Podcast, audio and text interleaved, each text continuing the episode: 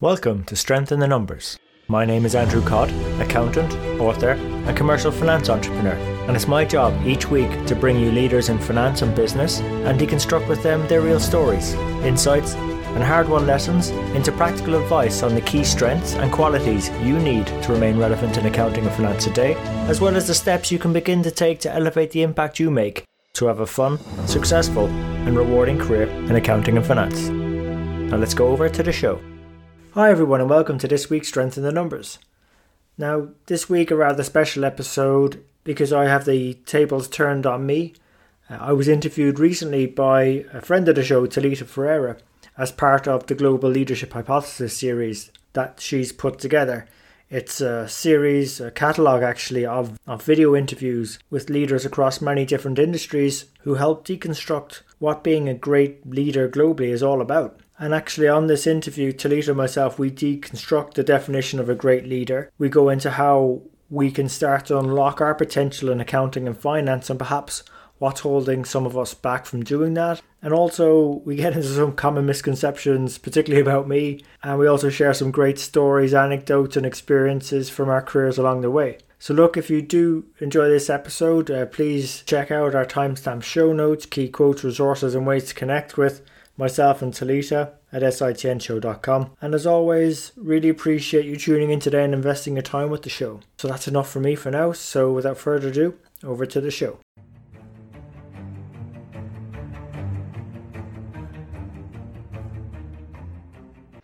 I'm very pleased to have Andrew Codd with me today. Andrew is a seasoned finance professional and well known for his podcast, The Strength in the Numbers.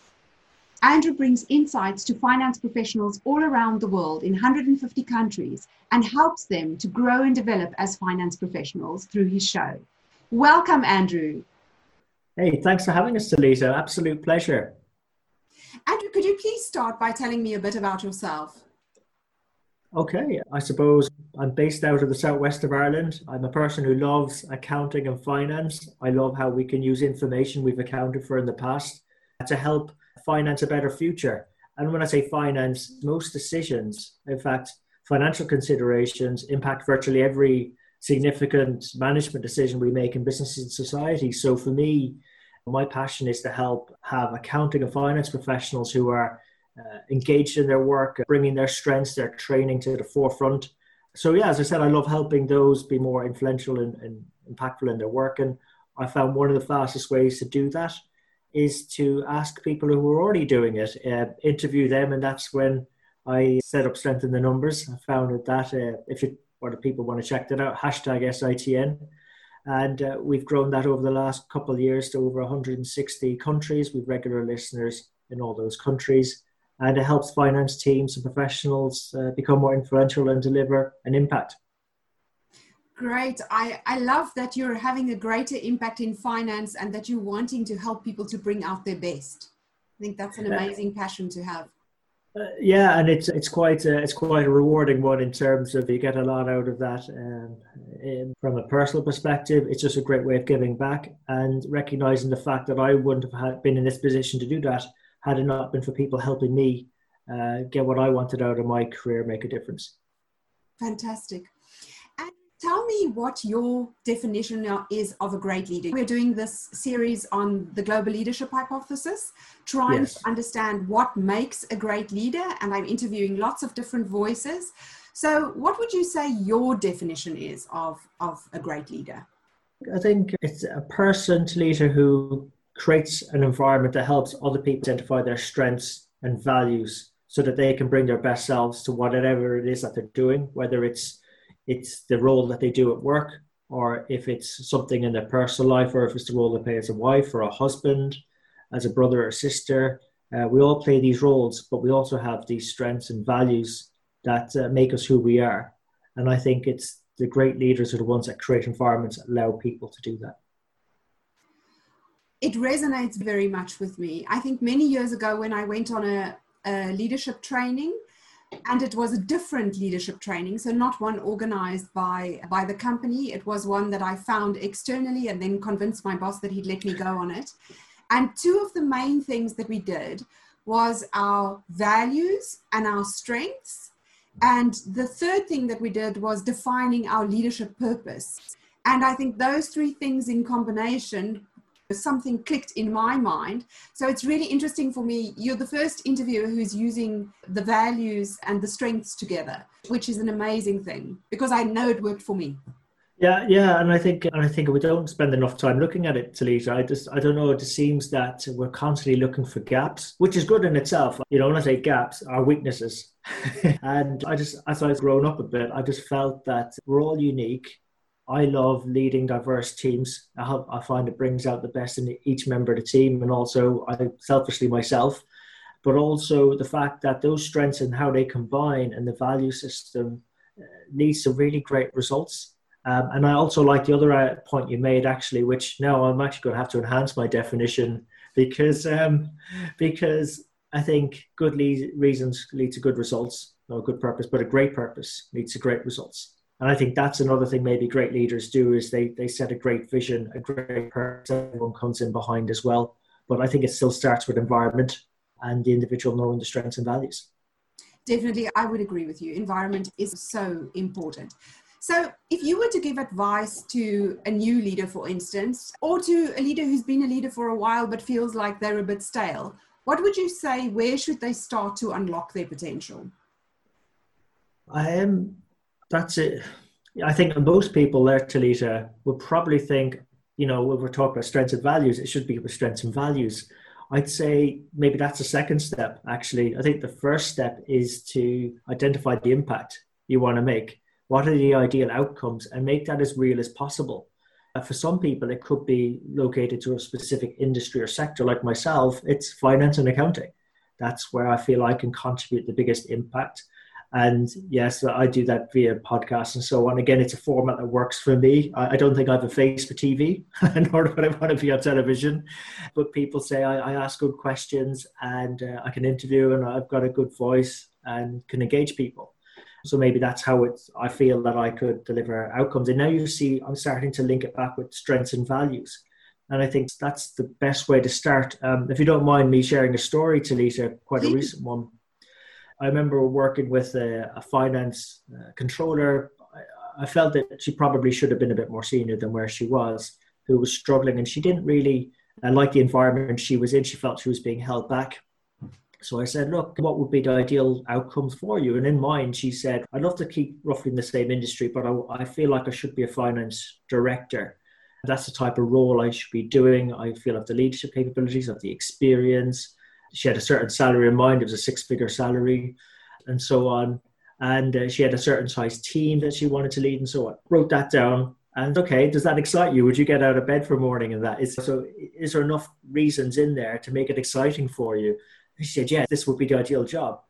Started with the end in mind, so to say, and then go back to your strengths and values and understand what it is that makes you uniquely. What are the things that you value? What strengths will you bring to the role? What sort of, I, I obviously would have come from accounting and finance background, qualifications. It's great training. How to deconstruct a business account for a business and how to turn that into advice that could, could influence and, and, and improve the financial state of an organization and the outcomes it delivers in the world.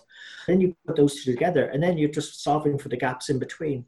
Mm-hmm. This lady, when she figured out, okay, maybe the company she in wasn't right for her, it wasn't going to help her achieve her ideal outcomes.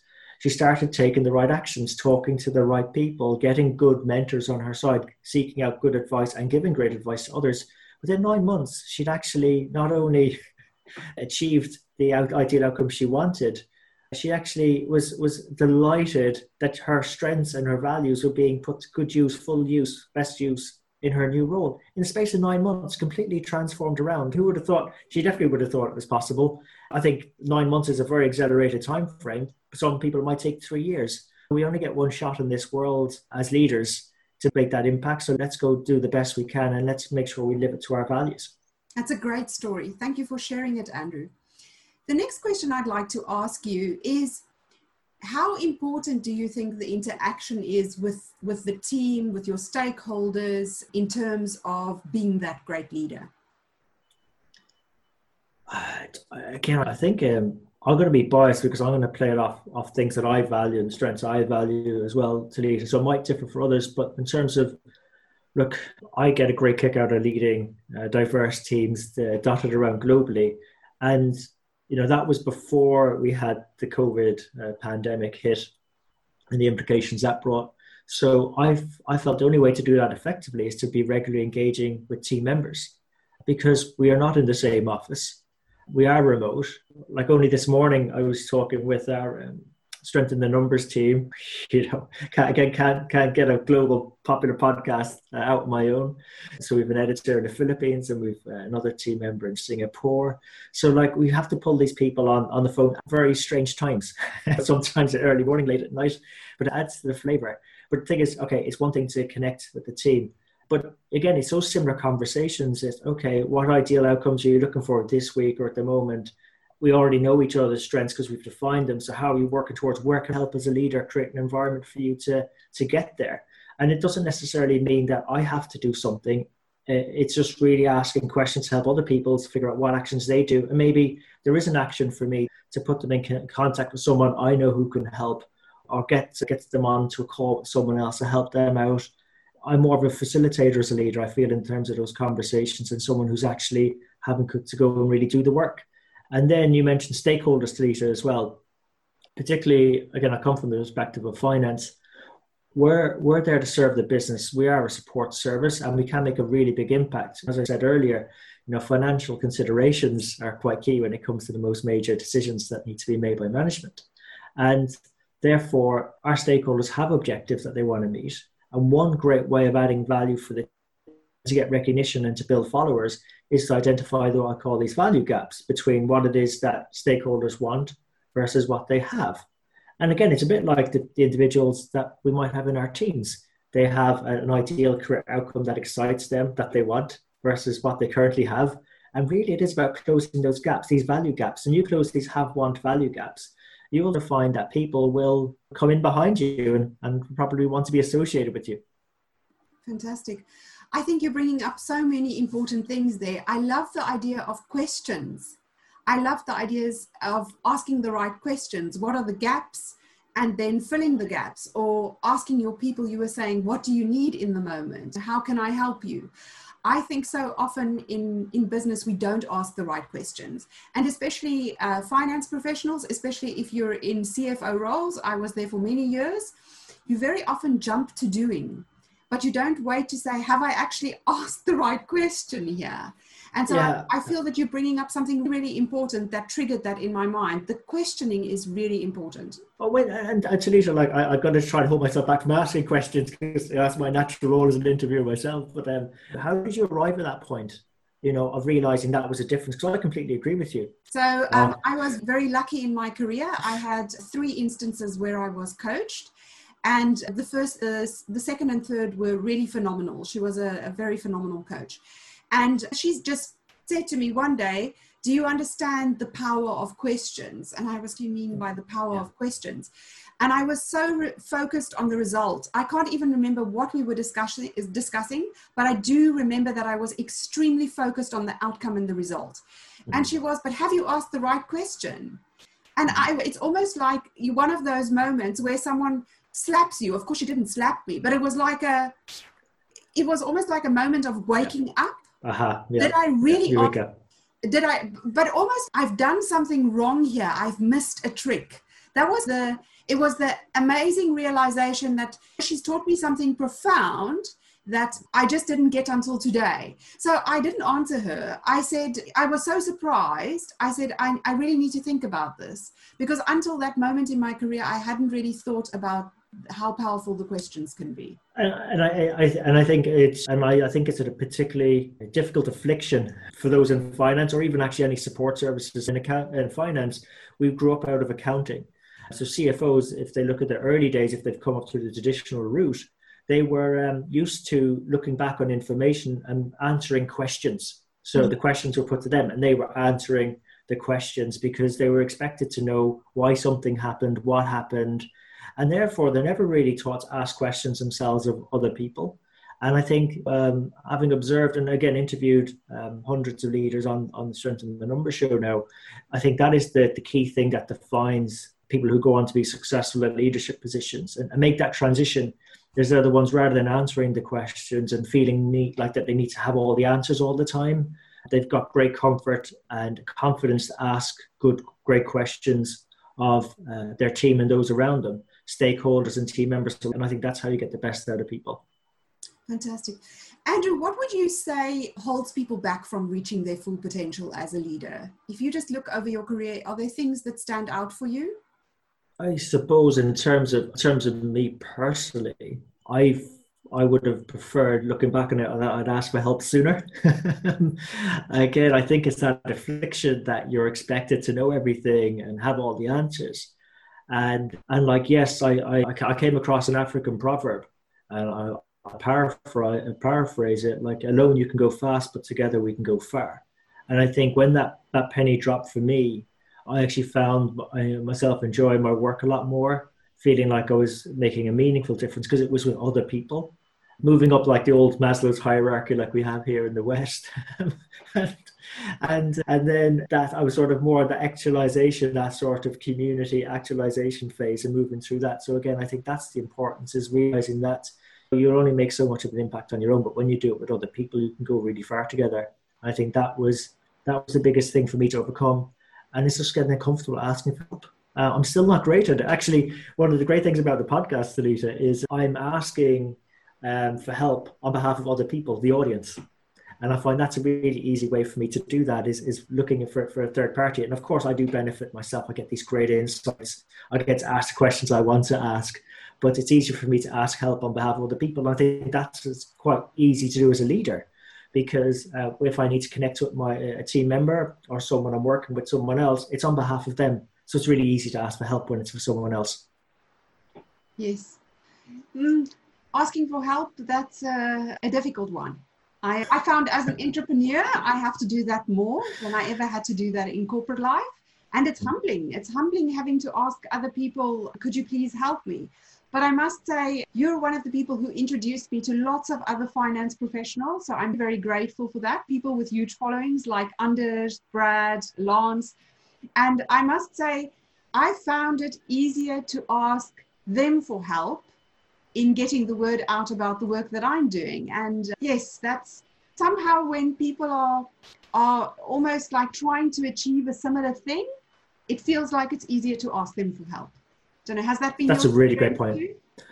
Yeah, that's great, and I think that's an important thing as well. Whatever leadership role you're you're in or aspiring to be in, just put it out there because you will then. I know it sounds a bit fuzzy or wuzzy, but like you'll attract others who are on a similar mission, and you will help each other.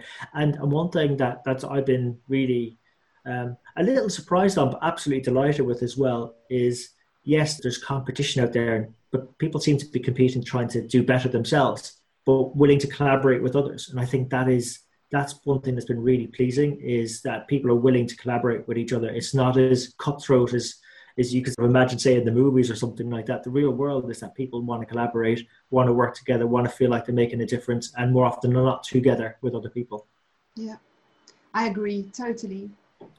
Andrew, would you like to share a story of leadership with us? Either a very positive story or an epic fail, whichever which are the ones resonate with you? Yeah, I'll, I'll probably say it's probably easier to talk about failures for me. I've, I got a good few to, to pick from, um, and they're completely on me.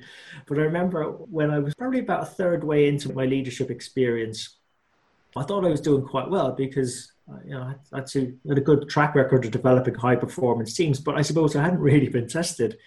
And then I'd recently was got offered a job, and uh, one of the people that also went for that job at that leadership role as a finance director, they they didn't get it. And this person had been built up that they would get the job. They'd been convinced by the previous line manager it was a, a slam dunk. I suppose they hadn't counted on me coming out of nowhere and, and getting the role. And we, for whatever reason, we just had a personality clash. And I was on the impression that I could always turn people around to my way of, of thinking. I'm not saying it was my way or the highway, but like I felt that I could always get people to come around. I did, before I became an accountant, I did actually start in, in sales. And again, I worked off my basic principles that you try and understand what it is people want and uh, versus what they have, and you try and help them close the gap. Uh, but there doesn't seem anything I could do. And then what brought it to a head was accusations were made about things that I'd, I'd said, which were just completely false. And I was sucked into this email battle uh, in front of senior executives, which on hindsight was not the right way to engage in this. I didn't demonstrate my full potential and I didn't come across as a leader. I felt, looking back on it, in the moment, all I felt was that someone was questioning my integrity and I was going to defend that. And, uh, and I felt really, I had to say, I was really stressed. I never felt out of my depth as I, as I was there. Even, even whatever's happened since, I felt like an absolute failure myself. Not only like I'd, I'd failed myself, my team, I'd failed this other person as well, who absolutely wanted to do something like that. And then I was able to regain my composure. I chose not to engage, did things following protocol as well. And then I, again, just to make sure that I wasn't going insane, I actually asked for help. Another leader say, look, would you mind having this person work with you and, and you letting me know what, what it is that you think? Do you think that they have potential to think I'm, I'm crazy here or whatever, what's going on? And I was lucky to have that support network around me. So this other person agreed to take them onto their team okay, I, I, wasn't able to, to replace this other person. but The distraction in itself was, uh, was, was able to free up time. But anyway, um, long story short on that one, it turned out that um, it wasn't just me. It, this person was a bad egg or had some sort of mental breakdown and needed better support that I wasn't uh, capable of providing. So this person needed help. And and they had to go to, to rehab and uh, pick up the, the, their career and whatever. So what I'm saying is that sometimes we can go with the wrong assumptions, and that forces us maybe not to be our best selves. But what I would say is, I've had scenarios since where uh, people have questioned my integrity and so on. and I just haven't got dragged in. And sometimes the best way to deal with that is not to fuel the flames on it and just uh, choose to disengage and trust that there's enough people out there that know who you are because you've been bringing your strengths, your values to the forefront every day. Um, and that will outlast any malicious accusations that people make against you. Um, I know reputation's key nowadays, Talita and it's very hard to, to bite your lip, but be the better person. Uh, you know who you are. It doesn't, you know, to some degree, people can say what they like about you, but as long as you know who you are and you've got good support network around you, you'll be fine. And um, that was a failure I wasn't able to turn around. Uh, success, but it's allowed me to, to learn from it and in future not make the same mistake again. I think that's an excellent learning, and there's some of that in my career as well. I think there are many times where you can get sucked into an email correspondence, which is really bad. And all of a sudden, the whole world and his dogs copied on the email trail. Yes. And I used to, I've coached many um, leaders over the years, finance leaders in, in, in, in large organizations. That's always what happens if you're in larger markets. And I would always caution against answering in the moment. That's the one thing that also happens. you feel so passionate, you want to get onto that oh, yeah. email and you want to defend yourself and and that's one thing I would always caution about is just don't send the email in the moment when you're still too embroiled in the emotion of it all. And yeah. often I would just say, I think there's a misunderstanding. I think we should get in a room together. Just totally stop the email trail and just go, let's get in a meeting room, let's go for a coffee, let's just discuss this. And I see with my daughter, she's 12, and it's all the all the age of TikTok and technology and, and speaking on technology. And I really believe we should talk to each other. I sometimes see when they text each other and they're missing, misunderstanding each other, something just blows up massively out of proportion. And I honestly believe it's just saying, can we just get into a room and talk to each other? How are you feeling about this? Why are you feeling that way? That's not my intention. I just we need to speak to each other. The email, the email, and the the social media is a difficult thing to have a. Oh, difficult. Uh, d- d- difficult, and I think isn't it funny? Like as much as technology can really help us achieve so much more nowadays, it can accelerate the impact we can make. There's some ways where it definitely doesn't help and and sending that email at that time might make you feel very good in the moment. Say, ah, that shows so and but it's seriously, it's not the right thing to do. I've been there. It's not, uh, and the way you describe it, uh, Talita, that is exactly the textbook way of handling it. Um, it's just bringing the human side back to it. Have a conversation. Let's trash out. It's more likely a misunderstanding. Yeah, and and that's what leaders do. And there's another thing in there for me. I once in a meeting, I I had one of my HR professionals, and I said something that triggered her, and mm-hmm. she really reacted in the moment. And of course, I noticed that, and my self awareness at that st- stage and my social awareness was higher, and I just tried to diffuse the situation. But afterwards, she came to tell me that had really hurt her. And the normal me would just go off, almost like it was the right thing to do from my side. I, I don't really understand where the issue is. But that's also the wrong way because people react in a certain way because something's happened and they have a different view of what you've said or how they've taken it. And it's actually, if you're the good leader, you're the one who's trying to understand why did that happen? Why did the person react that way? What was it that you said that made them react that way? And then trying to get to a place where, you know, that's not my intention. And I think that's uh, very often we hear people say you need to walk a moment in another's shoes. And I think, I don't know about you, Andrew, but I think that's um, also part of my, the words of wisdom that I would give that came from a very wise other leader to me. Put yourself in their shoes before you decide. Oh. And uh, that was very sage advice from him. before I do that, before I really react, why don't I just think a moment about why they've reacted that way and, yeah. and what's going on for them? So, I definitely agree, Talita. It's, it's funny, actually. I remember it must, have, it must have been about five years previous. I'd actually read a, a book where it said that. And it's amazing how, when your integrity, your core values are attacked, how that can get the emotion. And it's, I think leaders, the great leaders do this best. They, they can rise above that. And I just definitely wasn't at that level at that stage, even though I knew what I should have done and that's probably why it hurt so much on reflection is that I knew the right things to do and I still didn't do it. I let emotion come in. And, and again, all I want to encourage people watching this or listening in, it's sometimes we, we'll make mistakes. We won't get it perfect all the time. The main thing is we reflect on it and, and move forward. And again, I think that's a good leadership skill to mention is that how you use that in the future. It could be a really good lesson. I just hopefully not too many people get hurt over it. That's all. Mm-hmm. And I think learning from the failure is the key thing. Learning from what you believe was the failure, because other people would look at it and think there, there wasn't a failure in the end. But it's, it's how you view it and how yeah. you feel I want to grow from it. That's the important thing. I mentor another CFO, and he used to get very unhappy when he used to take his financial numbers to the board. And they right. would react to the numbers, not to him, but to the numbers. And he would, of course, take it personally because he's been open, he's been honest. Those are his values. He's presented the number with integ- the numbers with integrity, and they are just reacting badly to the numbers. Let's not talk about the culture of that organization because I think the cultural issue is the systemic thing there. But to bring it back to him, it was his value base. And, and until he understood that your values yeah. are openness and transparency, and that's why you're getting so emotionally involved every single time you go to the board. Mm. Only then could he step back a little bit. The values that you talk about in the beginning, it's, it's a very, it's like a double edged sword. It's very important that you yes. do your values, you play to your values, you create the values environment. But the other side of the sword is it's very important to understand when people cross those values because that's what makes you uh, react emotionally. And I think integrity is one of your high values, Andrew, because of that story that you told.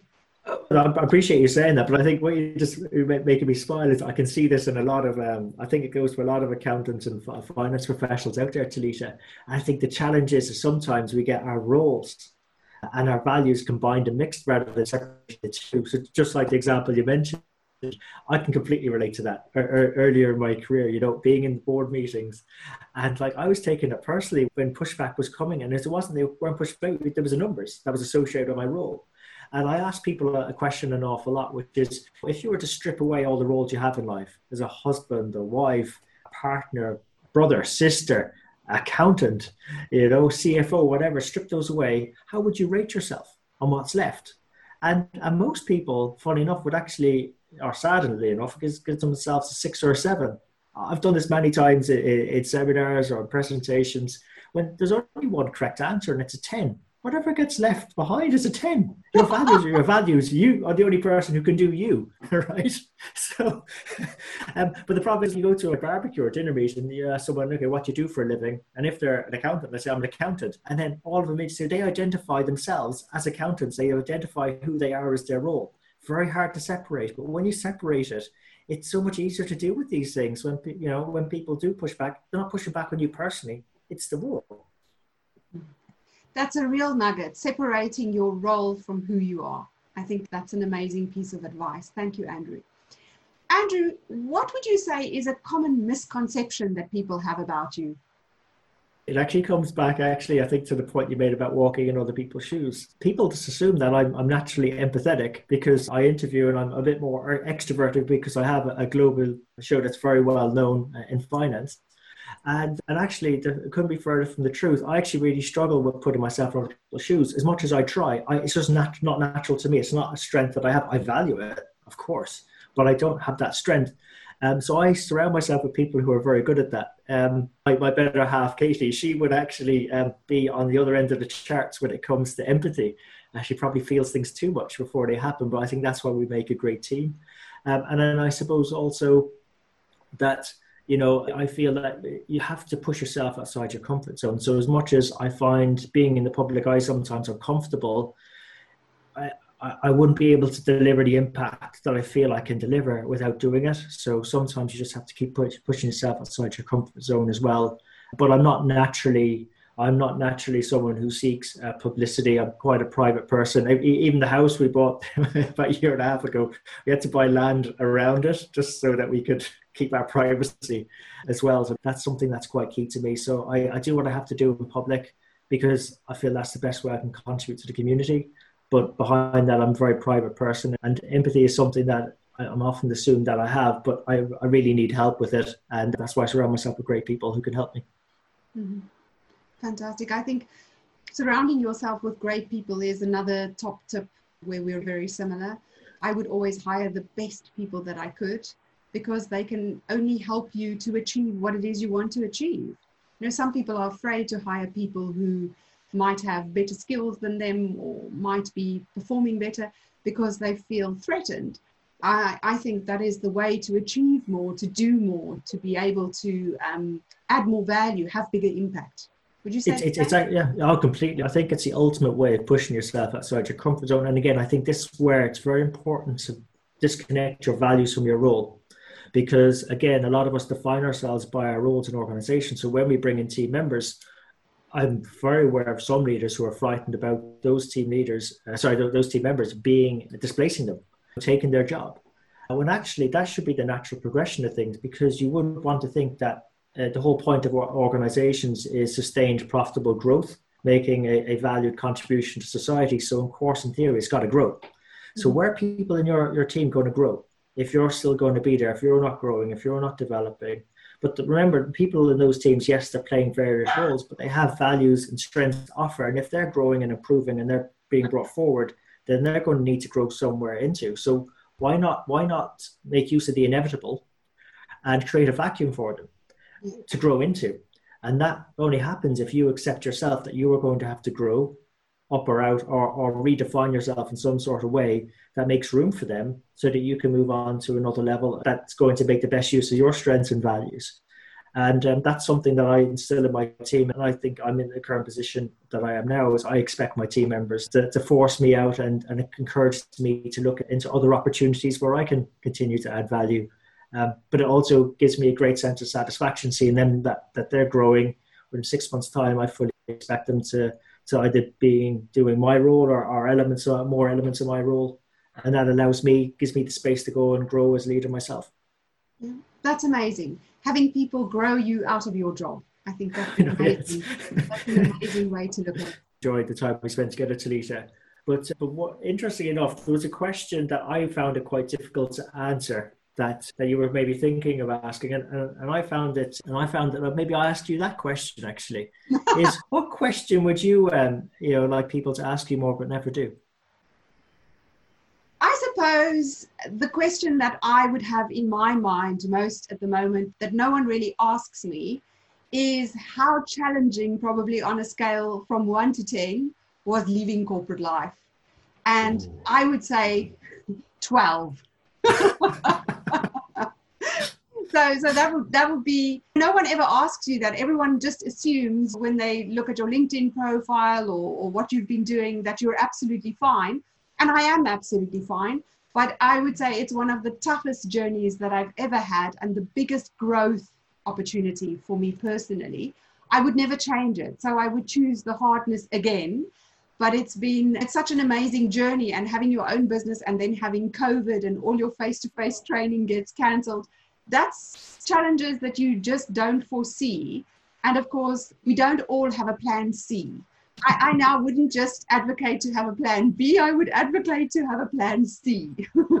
Yesterday, I, I, listened to a talk uh, with a lady, Sonia Piontek, who just created Ultra Creativity. She launched an ebook and created it, wrote it, launched it, and had a bestseller on Amazon within one week. So she absolutely defied logic. And she shared her journey. I was on a call yesterday where she shared her journey and she also says, I had a plan A and a plan B. Everyone always says plan A, plan B. She had plan A and plan B.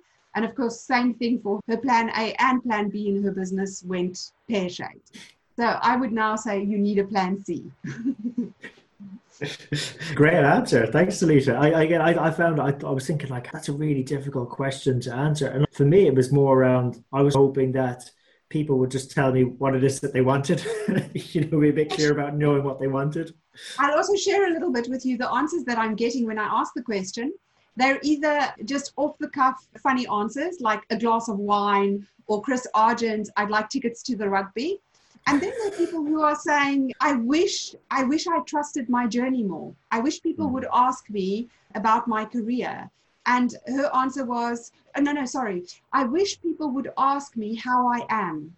Sorry, that's one that I get quite often as well. Mm. How are you really? And not the just how are you that we normally, but how are you really? What's going on for you? What is happening at a deeper level?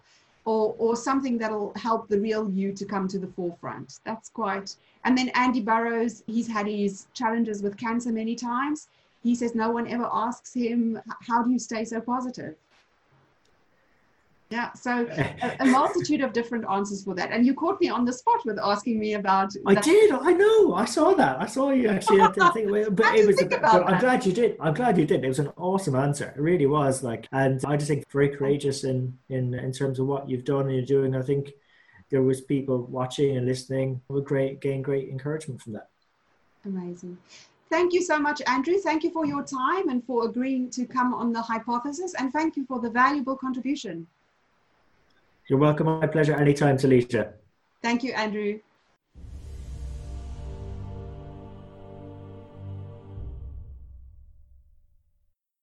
So there you have it. Hope you enjoyed today's show. If you'd like to know more about our guests today, their bio, and follow up on the resources mentioned during the show, you can find all the relevant links and more at sitnshow.com. There you'll also be able to get access to earlier shows, read the latest blogs. Um, there's also an opportunity to subscribe to our newsletter which will give you heads up as to when the next show is coming out, latest events, news, and anything that's going to be relevant to help you have a fun, rewarding, and successful career in finance and accounting. And just before you go, we really appreciate your feedback. If there's something we can do better on the show, something that's not working, or something you'd like to see, even a guest you'd like for us to invite onto the show, someone who you think might be able to benefit you more and also the rest of our community, please let me know.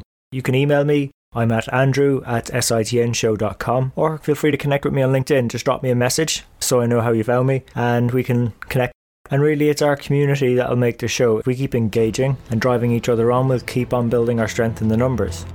When all is said and done, if we can do the numbers better and finance better, we'll create more opportunities for ourselves, our friends, our families, our communities, and our businesses. So until next time, have a good rest of the week, take care, and let's keep building our strength in the numbers.